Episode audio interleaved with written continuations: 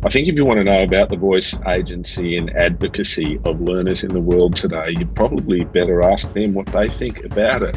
Kai Lovell is a seriously interesting person who's had a seriously interesting pathway in his lifetime. He is an entrepreneur, he is a communicator, he is a thinker. He is a terrific fellow, and over the next three episodes of the special series, we're going to be meeting Kai. I'm excited. I can't wait. Let's go. Before you start your conversation with today's Game Changers special series guest, Phil, can you share with our audience a little insight into our Series 12 sponsor? Of course, Adriano. We are partnered with the dynamic education team at the Museum of Australian Democracy. Moad Learning can support your teaching and learning needs on a range of topics, including civics and citizenship, democracy, empowering voice, and so much more. Visit moad oph.gov.au forward slash learning. That's moadoph.gov.au forward slash learning. Good morning, Clay. Hey, Phil, how are you doing? Yeah, yeah, not too bad for an old bloke. Uh, and yourself? Happy days. Yeah, um, really uh, stoked to be here chatting this morning. Excellent, excellent. We're going to have a wee chat over three episodes about sort of voice and agency and advocacy. Yes. We might you know, dig in a, a, fair bit into your story. But why don't you start by telling uh, our, our listeners just a little bit about yourself and, and how you've come to be where you are today? Happy to, Bill. So I think the the helpful sort of checkpoint is uh, that I am currently 18 years old, and that's a, that's a really interesting age because uh, for a lot of people, probably including myself, a few years ago, um, I would have thought that that's sort of when things begin. But uh, really, it, it, it, feels like it's been a very interesting sort of last five to 10 years, you know, through the, the formal education system and then a bunch of uh, colorful, interesting um, bits and bobs around it. So, you know, I grew up in Perth, uh, Western Australia. I've got a, a, sort of an only only child set up with mum and dad, but I've got five half siblings um, who are who are older. So I grew up with a big family. I was an uncle early on, um, currently an uncle to nine. So um, family's been a big part of the journey. Yeah, I, I, I, sort of grew up in in the Perth Hills, surrounded by a lot of a lot of trees, uh, a lot of lot of you know birds and and and and a whole lot of nature. And I think that's that's been a really um, important part of my my journey. You know, I went to a very small primary school, sub two hundred people in the school. Um, we would we would play cubby houses and and tear around the bush in our in our lunch break. And and really, I had an opportunity there to to do things that probably most primary school students wouldn't get away with in bigger primary schools. And in high school, you know, I was I was in the hills and and and had a, a great um, great privilege of uh, of being at a great school in the hills. Um, private school that that gave me some some incredible opportunities. Um, met some fantastic individuals, there was there was always a sense that uh, the, the things I was working on and tinkering with outside of school were really what uh, excited me most. Um, you know, I had had an interest in electronics and and circuitry early on. Um, I, I, would I would get uh, my dad and, and some family friends. We'd we'd take take apart computers after school and um, and and muck around. I, I electrocuted myself quite seriously at one point and, and learned the hard way there and and then eventually that evolved into software. And that's sort of really where i, I have have played in the last um, three to four years is the the lego bricks of of digital and and and where those sort of software pieces come together. So you know i, I left left school early to to pursue that passion at the end of year 11 um, and have been working in uh, technology startups uh, for the last year nearly two years now. Kai you say in your biography and thank you for sharing such a such a great sort of potted version of your own history today. You say in your, your, your sort of bio page that when you discovered the internet, it felt like you'd uncovered a whole new set of Legos. Walk me through that a little bit. Yeah, I, I did did briefly touch on that that Lego brick sort of analogy, and, and I think that comes from that sort of space where I was early on, you know, f- feeling my hands with Lego as as as I grew up. I, I loved the the creativity and challenge of having a thousand and one bricks in front of you and you know from 10 different sets and and and from from all over the shop um, sort of places and to be able to build something um, to connect things that you didn't know could even be connected. And when I came across, um, you know, physical technology and and how how a circuit board is made, you know, I could see that there were different components and they were connected together in different ways, and the way you did that dictated the result. And that's really how I I came to see software. Um, you know, there's different platforms out there; they talk to each other.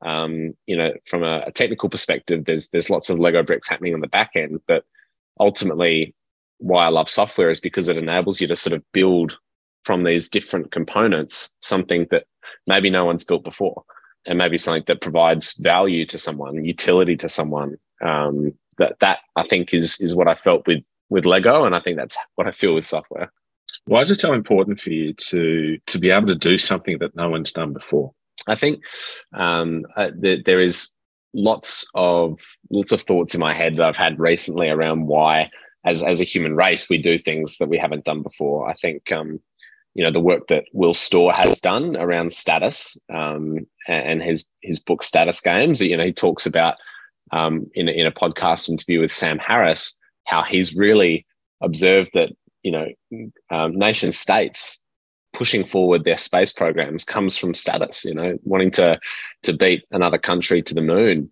Um, in decades gone by was was a status game. Um, I think a lot of our innovation and and scientific um, discovery comes from from status. I think that's that's human nature. Um, for me, I think it means that you've brought something interesting and different to the world, um, and that's the sort of stuff that we need to solve the problems we currently have. Uh, I think, generally speaking, those problems probably would have been solved if the solution already existed. But it's not to say those parts don't exist. I think it is again how you sort of combine them together um, to make something new um, that, that really interests me. So authenticity is obviously pretty important to you, and and I'm I'm I'm interested in the notion though that you need a solution um, that hasn't been thought of to solve problems because if the solution was there, it might have been solved already. Is it possible that the solution is there, but the imperfection of humanity or is is such that we can't actually make the solution work, or that perhaps we're not ready for the solution that's already in our presence? I'd say that's that's often very likely. Uh, I think the the Lego brick that needs to be added onto that that picture there is probably around how you communicate that, or how you get buy-in around that. Um, you know, I've, I've spent part of my sort of last few years exploring in this space, uh, you know, on on the challenge of sort of growing products, not just building them. Um, I think that's that's a really important sort of piece of the, the the Lego picture here is how you get that to those people, how you explain it to them in the way that that means that they want to use it, uh, that that they continue to use it. Um, I think that's just as important as doing something of value. Uh, it's actually how you get that to those people and how you get their buy-in. Yeah, and the the the, the notion of a product or a service is that values and value proposition that that that that coincidence of of something that that has uh, the capacity to honour the inherent worth and dignity of others, and that's the values piece, I guess. And then there's the value uh, piece, which is uh, something that will then enhance hmm. um, the the the daily lives of others. And I guess I guess the dream is to do both. What do we do with technology that claims to bring both values and value to the lives of others? And yet, when you dig below it, the value that's being brought is a value that's brought to fewer rather than more people. And um, the values that are, are claimed to be there are perhaps not as strong as their proponents might argue. Because a lot of people, perhaps when they're looking at the world of the internet today, would argue that the talk far exceeds the walk in terms of both values and value. Yeah, really interesting to think about something like that as a as a bit of a thought experiment. You know, the the the word that you used was authenticity, right? Um, you know, and I think we can we can explore that more. But what comes to mind there is is having alignment in sort of words and actions, having alignment in what you've built and the way that you communicate what you've built. Um, I think it, it's interesting. I've, I've spent you know the last last couple of years, um, in startups, and and startups are this interesting environment where you're building something uh, really fast. You're trying to get that to people really fast, and and you know, generally speaking, you have to use approaches like minimum viable products or minimum lovable products, where you don't necessarily have the full picture together. And and I think as long as you're upfront about that, then that's that's okay. Um, I think it just comes down to to that alignment between words and actions. Uh, I think that's that's hugely important. Um, on the piece around you know technology only delivering value to a small set of people, um, you know, related to this is an organization I've come across recently called 80,000hours.org. Um, and I, I, really enjoyed exploring some of uh, what they write around that 80,000 hours representing the years of your life where you are working and, and how that they uh, believe and the, their hypothesis or thesis is that that is the most powerful leverage tool you have to make an impact on the world. What you do in those 80,000 hours, far more than which bin you put your tomato soup can in each night, um, although that's important. But but really, where you can make the most impact is where you decide to work each day.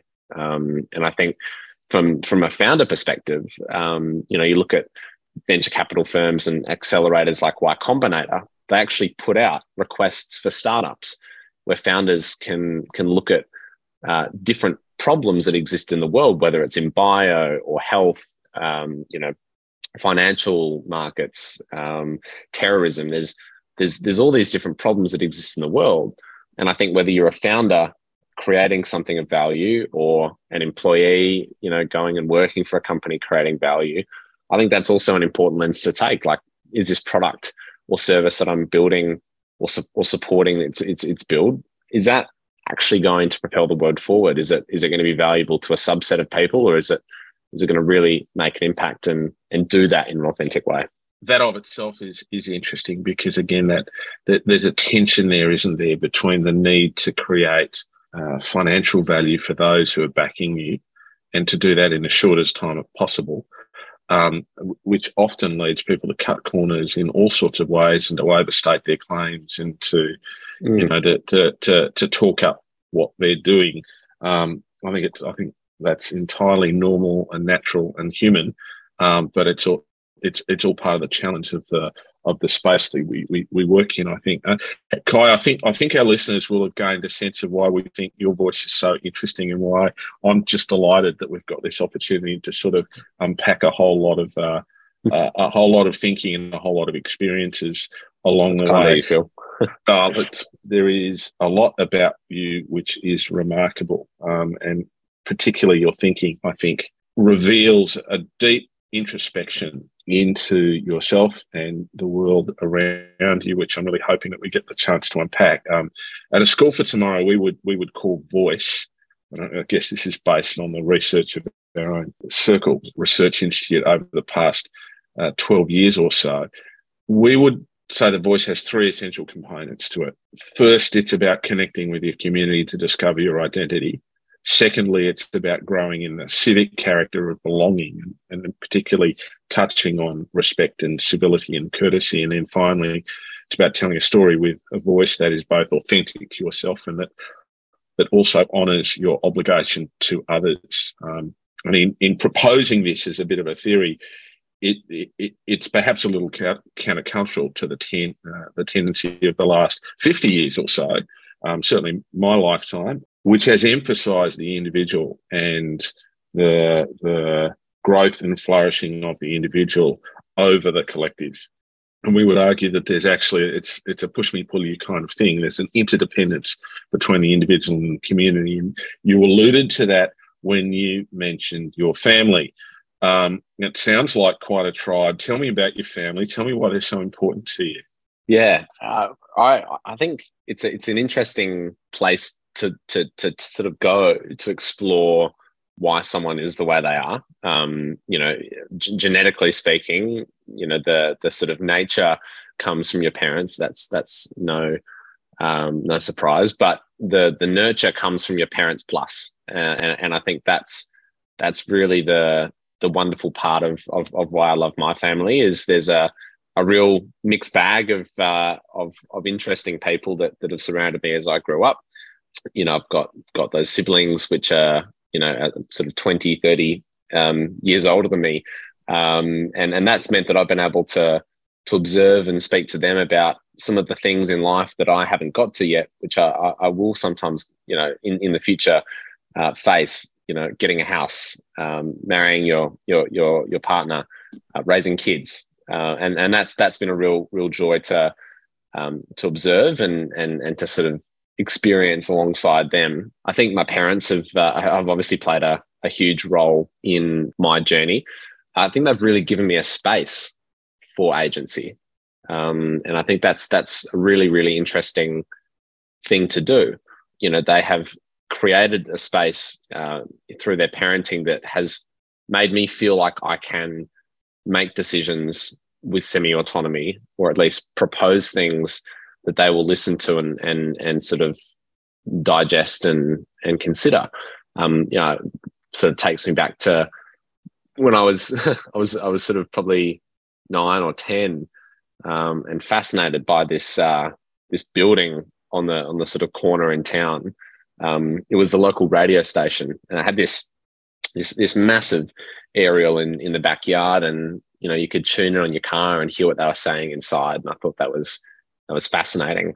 Um, i wanted to get involved and i said to dad dad let's just can we go in and knock on the door and, and have a chat? And um, and we did. And and that that curiosity um, which is a word that i really love and re- resonate with that curiosity was was uh, was given space. Um, and and eventually that that led me to to to make agency okay for me as well. You know, thinking about my my education and the choices that I made around education. You know, at the end of year ten, I chose to to move high schools, um, and that was a decision that was initiated by me uh, and and sort of supported by my parents, and and they they really created the space for that that agency.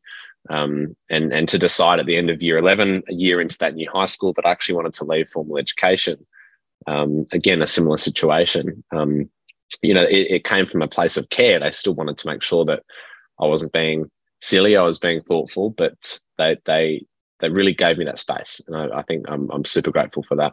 When you're given space, what are the options you have to do with that space? Often it's uh, to to try and seize that moment. Often, often it's it's maybe knowing that the space is there, but not not feeling the need to to seize it right then and there.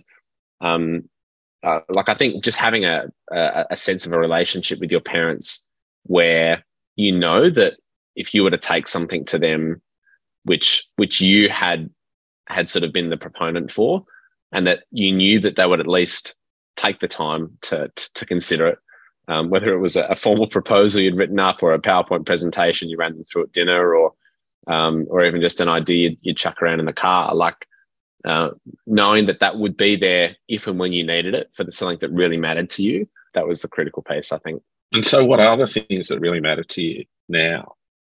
And have they changed since you began this journey of, of, of finding your own voice and the way to articulate it? I, I believe that what matters to me me now it sort of centers around a, a, a few core words um, that, that, that really sort of come to mind for me. Um, the first one is curiosity, and I, I have mentioned it. Um, but what, what that word means to me is that space to let your brain wander in the way that it's good at wandering naturally. And and when I think about that, it sort of it, it evokes this sort of sense of following the rabbit hole. And and when you follow the rabbit hole, you find good things, bad things, things you love, things you hate. Um, it, it feels like almost a, a core component of a machine learning algorithm that you're running in your own head. You know, the the course the core sort of concept of a machine learning algorithm is you've got a hundred players in a game and there's a maze that they need to navigate through to get to the end. And you're trying to train those 100 players to get to the end in the most optimal route. And you can sort of set them all off and they will all just do different things. And one of them through serendipity will likely reach the end. That is a positive one plus signal into that system. But all those players that hit a dead end are all sort of negative one signals into that system too. Um, and for me, curiosity is a big part of how I'm sort of building my own models in my head of the things that I love, the things that I I, I leave to other people to do better than me, um, and the things that excite me.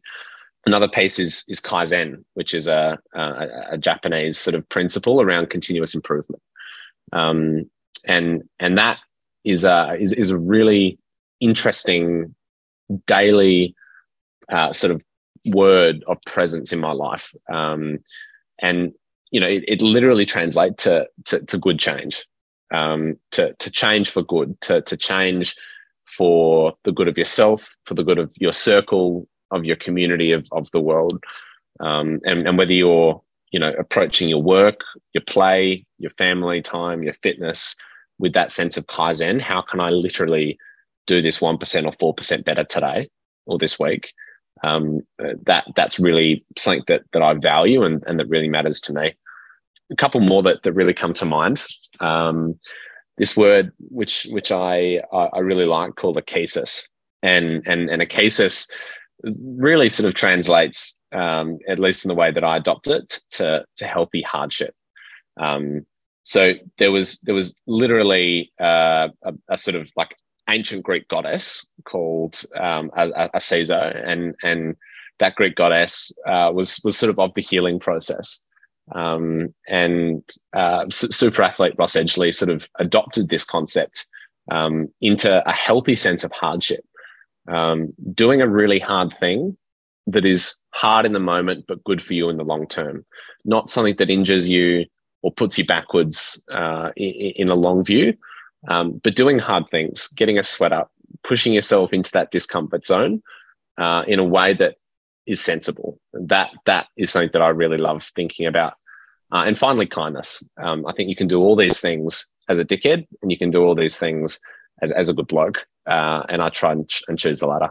Yeah, my uh, my my son Oliver would emphasise kindness a great deal. Um, uh, uh, I think I look at I look at I look at that combination that you talk about there. The the, the ascesis is, is the most interesting one. When you know, I've always talked with my children, my family about the notion of hard is good.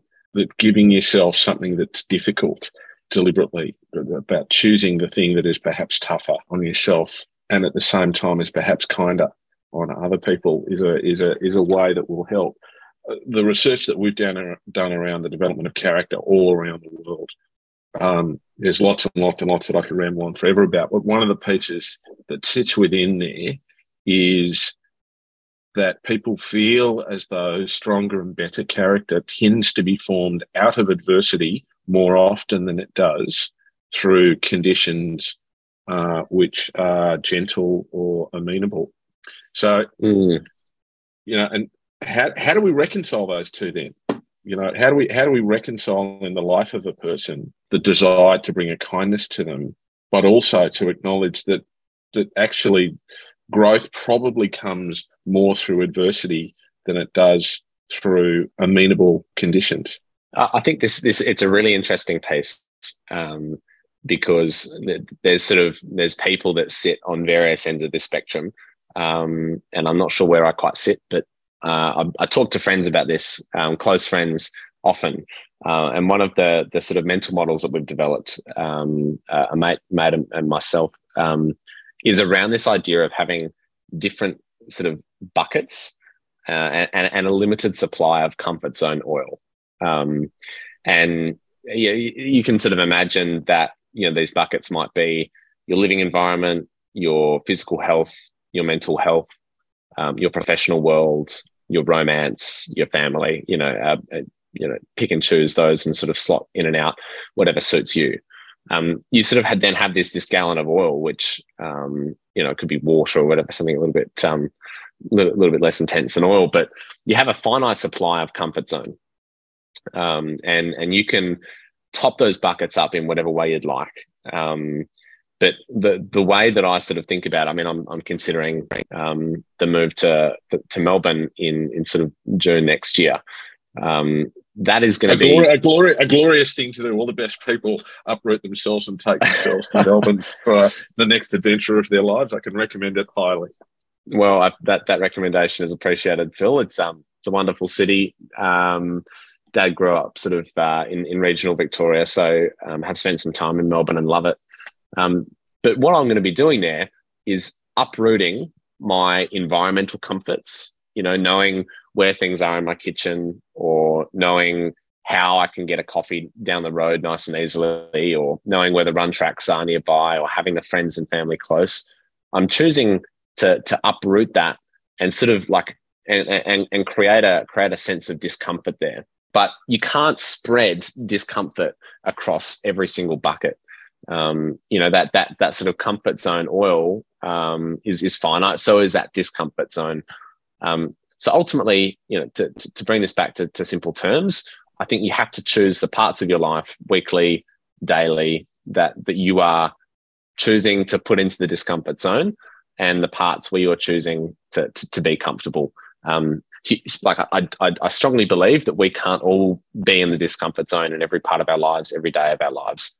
Um, and I think that is probably the answer to this question is really to think about the things that will move you closer to your goals and your values and what matters to you in that moment through that discomfort. Um, so for me at the moment, you know, literally chatting last night with a mate about what our sort of fitness protocol is going to look like um, moving into sort of towards May next year when we we, we move out and, and head over east. That's seven months, and we're really wanting to start to ramp up there to get into some good habits, so that when we are moving over to Melbourne, a lot of these things are habitual um, that don't require discipline or willpower, um, but are literally just habits in our system. Um, because we know that our environment is going to become the area of discomfort for those next two to three months once we're in Melbourne. So we're trying to lock some of these things in so that once we get there, that discomfort sort of balances out. Um, so that's that's that's where our thoughts currently are. Yeah, quite. Most people, regardless of age, don't think about life that way. Most people just aren't that considered. They're not that measured. They're not that wise in and around it. But most of us, if we're lucky, uh, stumble from one thing to the next in a day um, and if we get a chance for reflection, a chance for a little bit of introspection, we probably look back on the things um, that we wish we hadn't done and think, well, try not to let that happen again. Um, it sounds like a very different way of looking at things from the sort of way um, that you do. You, you, seem to be very deliberate uh, and intentional in what it is that you do. Has, has that always been part of your your makeup? Uh, you know, it's a it's a kind reflection, Phil. Um, I, you know, I, am I'm far from any version of anything close to anything perfect, but I, I think I believe in my systems. Um, uh, Atomic Habits uh, is a great book, one of my favorite books, um, which has uh, become very popular, um, which is awesome. And and James Clear talks about this this idea that you don't rise to your goals, you fall to your systems.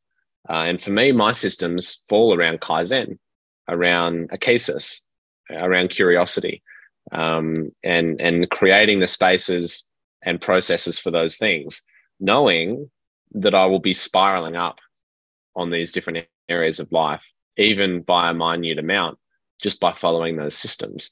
So, what, what do I mean by that? I think the piece around curiosity, um, you, you need to create space for that.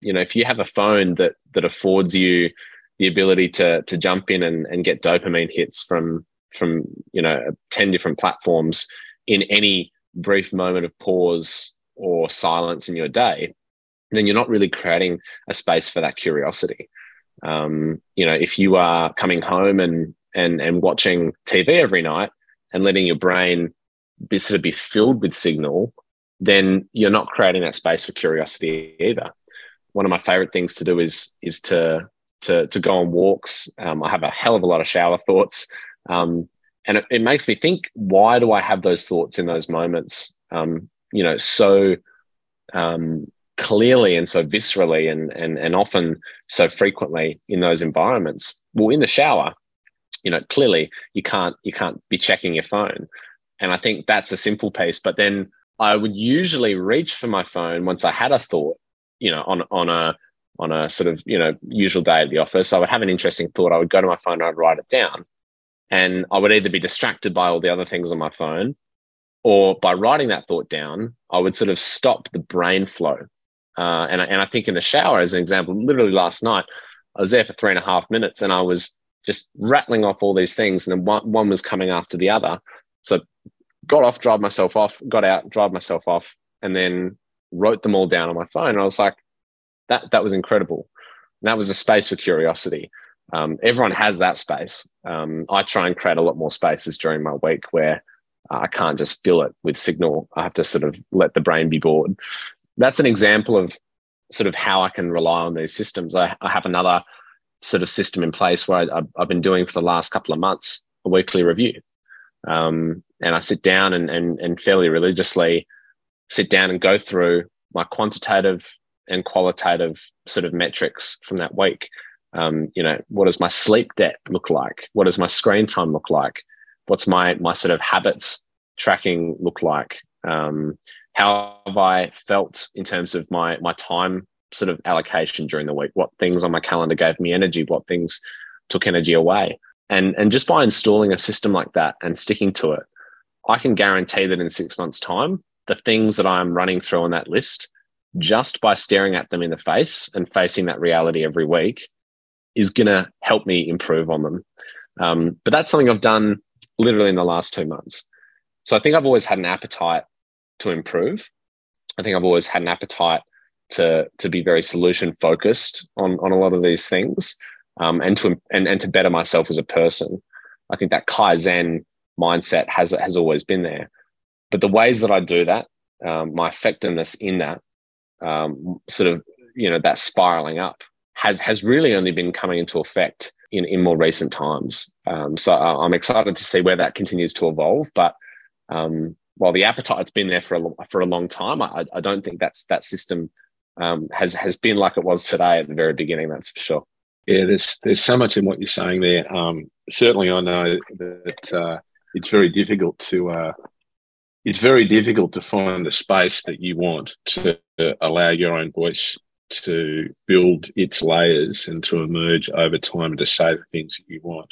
Finding weekends away where there's no mobile reception is pretty handy, and no That's Wi-Fi pretty handy. Um, I take Bravo, the Wonder Dog, for a walk. Um, I'm very strict. I mean, I, I, take my phone with me, but no mm. headphones, no music, no nothing. Just just a walk. Um, and we usually do what I call the Fitzroy lap, which is sort of you know up Smith Street, along Gertrude, down beautiful Brunswick, and down Johnston and back round to my place. And and that's a that's a good forty five minutes, which is a great period of time just to be alone with your thoughts. You know, it's everybody needs to find their their space in the wilderness um, to to let the thoughts rattle around. I think I want to pick up if I can just uh, finally on curiosity. Curiosity is a hard thing to maintain as you get older because the world doesn't allow you the space to do it. Um, and so much of this conversation so far, I think, has actually all been about space. That you find you find voice through space. What do you do to maintain your sense of curiosity in the world? The, the, the counterintuitive thing about sort of what we've just talked about is that if you completely eradicated all signal or input into your brain, um, you know, you'd have some interesting thoughts. You might go crazy, but you, you, I, I think you do need some fodder, some brain fodder, uh, to to sort of spark some of these thoughts. Um, uh, I think robust conversations with interesting people on a regular basis are an incredible tool here um, you know, I really try and optimize my friendship group to allow for that. Um, and and I'm, I'm I'm very happy to say that. Like, uh, you know, I, I, really prioritize interesting people in my friendship group, um, and and I think that's a, a, powerful tool. I mean, I I have a, a regular fortnightly catch up um, with with a, a, a, sort of small group of, of of four or five friends, and we discuss what's gone well for us that week, what's not gone so well, and, and what's coming up in the week ahead. And, and that sparks, you know, a, 101 ideas o- over those conversations that, that you can double click on in that conversation, you can double click on in your own time. Um, so I think having uh, a breadth and, and sort of depth of fodder um, is, is a really important part of curiosity. But that doesn't work on one side. That doesn't work even if you've got that, unless you, you have the space to, to let that fodder um, sort of come to pasture, if you like, on, on, the other side. and I, and I think that's that's that's really how I sort of see it. You need both of those things. You need to be able to to read great books and listen to great podcasts and um, and have interesting conversations. But if you do that the whole time, and you can't just do some washing and let your brain wander, um, or jump in the car and, and one in three trips not have the radio or music or a podcast on and just let your mind wander, then you're not going to really even have time to make good use or value or a ahas pulled from that that that fodder. You mentioned podcasts and good books. You've mentioned James Clear, who's uh, who's I get his I get his emails. You know, I get yep. his three two one, so I find him very very helpful. Um, uh, uh, and was put on to him by the mighty Adriano De Pardo, of course. Um, yes. Uh, you mentioned Sam Harris too, who I think is wonderful, just mercurial and and mm. and and has a capacity to think in different levels. Who else inspires you and inspires your curiosity? What other what other great books and great podcasts stoke the uh, stoke the fire of your imagination? I really enjoy um, sort of three to four core podcasts, um, ones that are, are sort of evergreen as in in sense of uh, you know have been publishing for a long time. Um, I'll also share a couple of quick um, recommendations that I've been enjoying recently. Um, the first one is is a really really excellent excellent show called 20VC. So it's a it's, it's a program run by a guy called Harry Stebbings, and it started off really in in the space of uh, of, of venture capital, startup funding, the pitch, um, and and he's done this for years, and and more recently it's become really really popular. Um, which which is an interesting point in itself. But but now he you know he talks to to um, C suites and founders of uh, some of the biggest tech companies in the world. Um, you know around the journey of those companies. He also then discusses you know particularly product focused um, sort of conversations and and sales focused conversations and, and growth focused conversations as well. Um, so if anyone's interested in that space, um, I really enjoy the way Harry interviews. A similar one to that is um, is how I built this, which is uh, a really fascinating podcast um, by Guy Raz. Um, I am going to be completely honest. It's uh, it's been recently acquired by Amazon, um, and I don't listen to it as much now. I, I, I find the OG episodes just just that bit bit more interesting. I don't know why but he he does as, incredible. As, as Regurgitator said, I like your old stuff better than your new stuff. exactly that. Um, but no, he he does a really great job. You know, obviously doing a hell of a lot of research on on someone's story, and then being able to pull out a fascinating journey um, where you know details aren't spared, where you know that that messy middle um, is visited and, and and time is spent there, and and and for someone who's interested in in you know business building and um, and creating value for people. I think that's a fascinating place um, to learn from. A couple of quick ones as well. Um, I really enjoy the the Andrew Huberman podcasts and you know Huberman Lab. He he really goes deep uh, on a lot of our our, our, our fitness, our health, um, longevity. He has conversations um, about all those sort of topics on sleep, um, on alcohol consumption, um, on fitness protocols. Um, if you want to really get the get the facts on on these sort of things, um, you know, he's, he's, he's at Stanford. He, he knows his stuff. He really stretches you between the that the, the mind body spirit sort of stuff really really nicely, doesn't he? Yeah, I love him. Um, and then a more recent more recent podcast is um, is actually a, a Spotify um, f- focus show that they've created called Spotify a product story. Um, and uh, it was published in 2021, but I've um, I've been going through it recently, and uh, in essence, it's uh, it's the story of uh, you know product strategy, um, you know the, the the evolution of the Spotify product, a lot of their launches throughout time, whether it was um, you know the original sort of bet around streaming in a world of of piracy. Um, you know, thinking about how they charge for for a mobile app, you know, how how they they built this concept of sort of algo-torial playlists, um, which you can go and find out about on the show. Um, it's it's fascinating. It's very well produced and, and very well told, and it sort of has this diverse cast of of people that were there when those things were being built. Um, so that's a fascinating product product show. On books, uh, yeah, Atomic Habits is a great one. Um, one that that really, when I read it um, a few years ago, really resonated was a book called The Right It by Albert Savoia. Um, and and he was a, a, one of the original engineering managers at Google, and and that book details his um, philosophy and methodology around making sure that before you you build this business or product in the right way, you make sure you're building the right business. Um, you know, you really make sure you're building the right business or product. Um, and I think it's it's a fascinating book that dives into to validating an idea, to testing an idea, to understanding a market. So you know they're they're, they're reasonably tactical books. Um, I I have to have to admit I tend to read more of um, of that sort of style than um, than some of the other sort of styles. I mean, I I, I wanted to to get into to more fiction and, and more biographies and autobiographies for a while. Um, but um, my my boss at boss uh, at the company I'm at, Michael Momsen, um, who's our CEO, uh, he he really talks about this idea of just in time learning, um, and and not necessarily reading for the sake of reading, although that that can be a wonderful thing if you have the time, but really focusing in on the content that's relevant to the problems you're solving right now.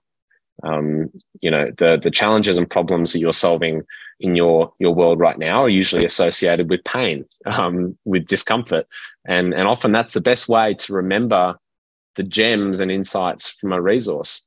Um, that was one of the problems I had with high school. Is so much of that learning was not tied to relevant applications of that learning in our contexts, and and I was very very sure that the better way to teach those things, at least from my view as a, as a learner, was to teach the things in the context of why they mattered. Yeah, so I'm going to, I'm going to interrupt you there because I think school is something I'd really like to to and your learning journey is something I'd like to explore with you in the second part of this series.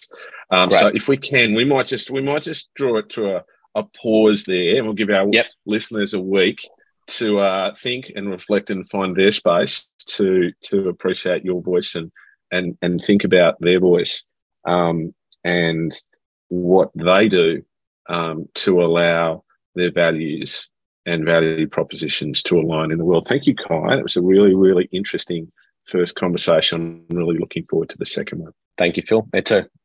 Game Changers is a podcast for those who want to change the game of school. Produced by Oliver Cummins for Orbital Productions and powered by a School for Tomorrow, Game Changers is available on Spotify, Apple Podcasts, Google Play, and SoundCloud. Tell your friends and don't forget to subscribe. Let's go.